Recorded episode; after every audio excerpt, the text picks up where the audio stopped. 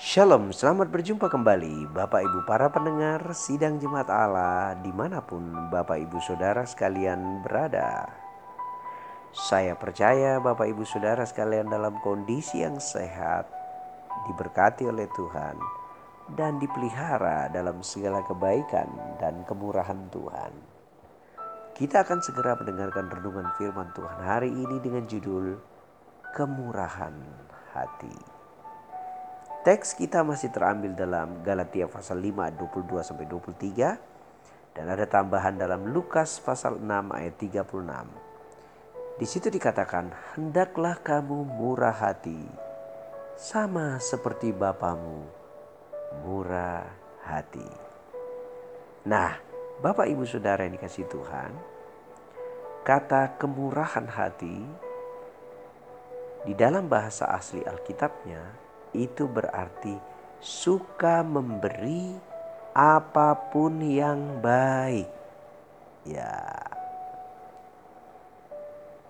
Jadi, kalau Bapak Ibu suka memberi apa pun yang baik, itu disebut kemurahan hati. Nah, sayangnya ada di antara kita yang suka memberi yang tidak baik, Bapak Ibu Saudara. ada seorang anak ditanya oleh gurunya, uh, siapa di antara saudara, anak-anak sekalian ini, adik-adik sekalian ini, papanya suka memberi? Semua anak mengangkat tangan, Bapak Ibu Saudara.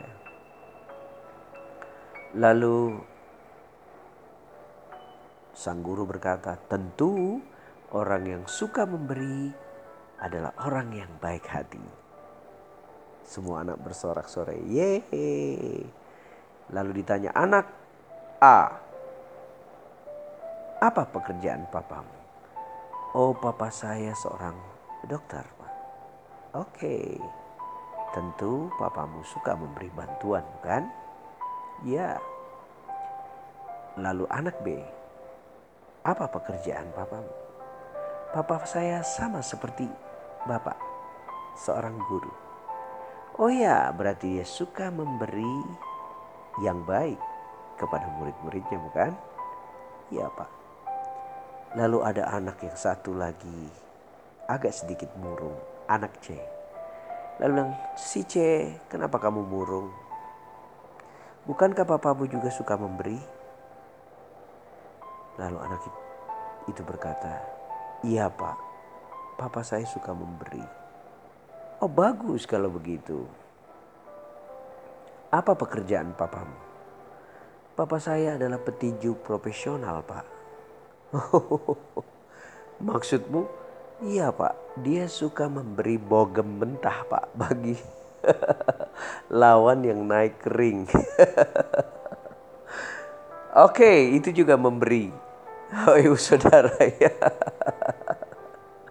Nah, garis bawah itu intermeso saja Bapak Ibu Saudara untuk membuat kita mengerti bahwa kemurahan hati itu didefinisikan sebagai suka memberi apa pun yang baik.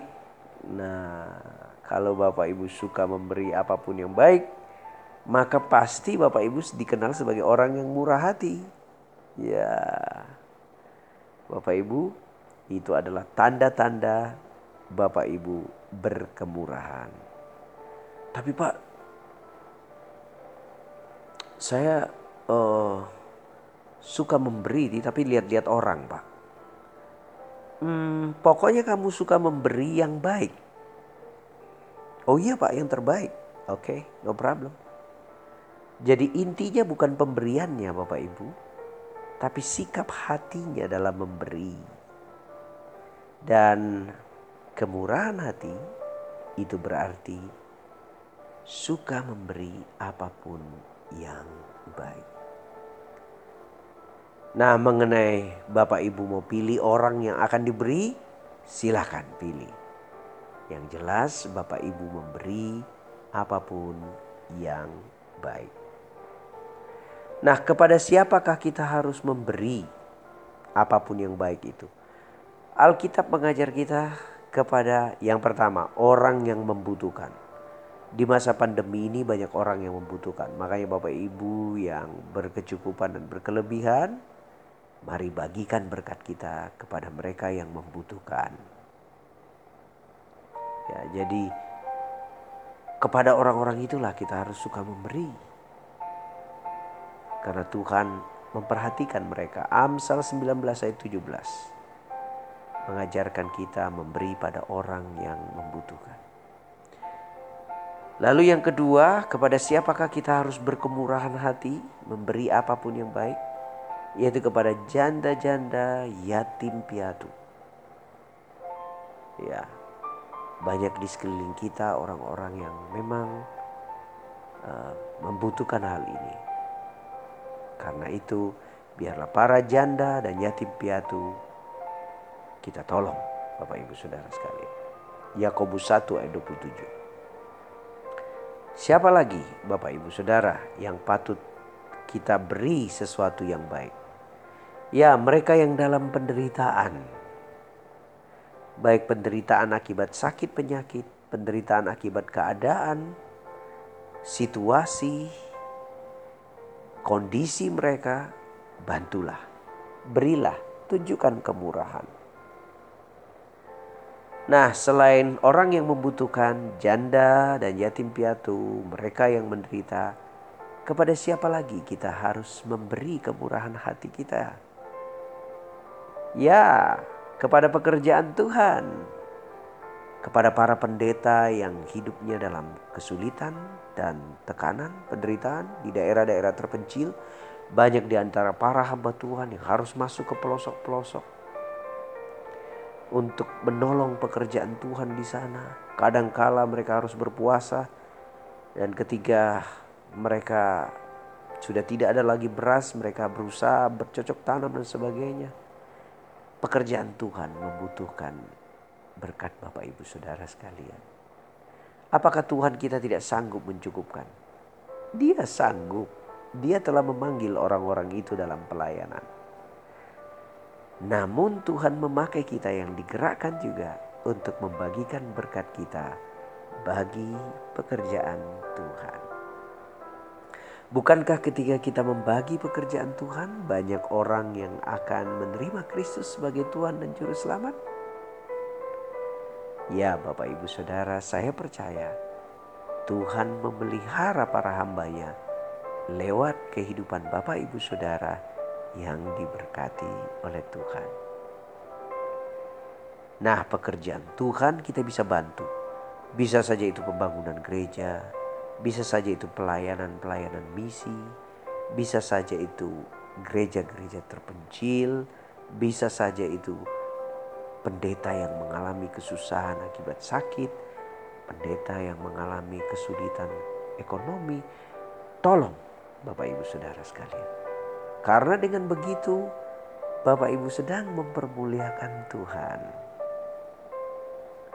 Tahukah Bapak Ibu, pemberian Bapak Ibu telah membuat banyak orang berdoa. Sehingga Bapak Ibu lebih diberkati lagi dan menjadi saluran berkat bagi banyak orang. Nah Bapak Ibu yang dikasih oleh Tuhan Yesus. Karena itu berkemurahan hatilah di dalam seluruh kehidupan kita.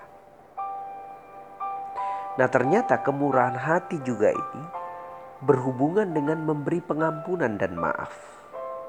Dan ini tidak mudah, Bapak Ibu Saudara sekalian.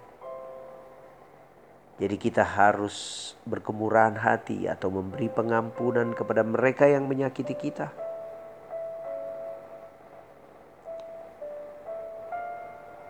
Ya, dan ini sangat-sangat berat untuk dilakukan. Tapi kita mau memberi pengampunan, memberi sesuatu yang baik kepada mereka yang bersalah pada kita. Ya, kita beri pengampunan. Nah, Bapak Ibu Saudara, itulah yang disebut dengan kemurahan hati, yaitu suka memberi apa pun yang baik. Tuhan Yesus memberkati kita hari ini Bapak Ibu Saudara sekalian.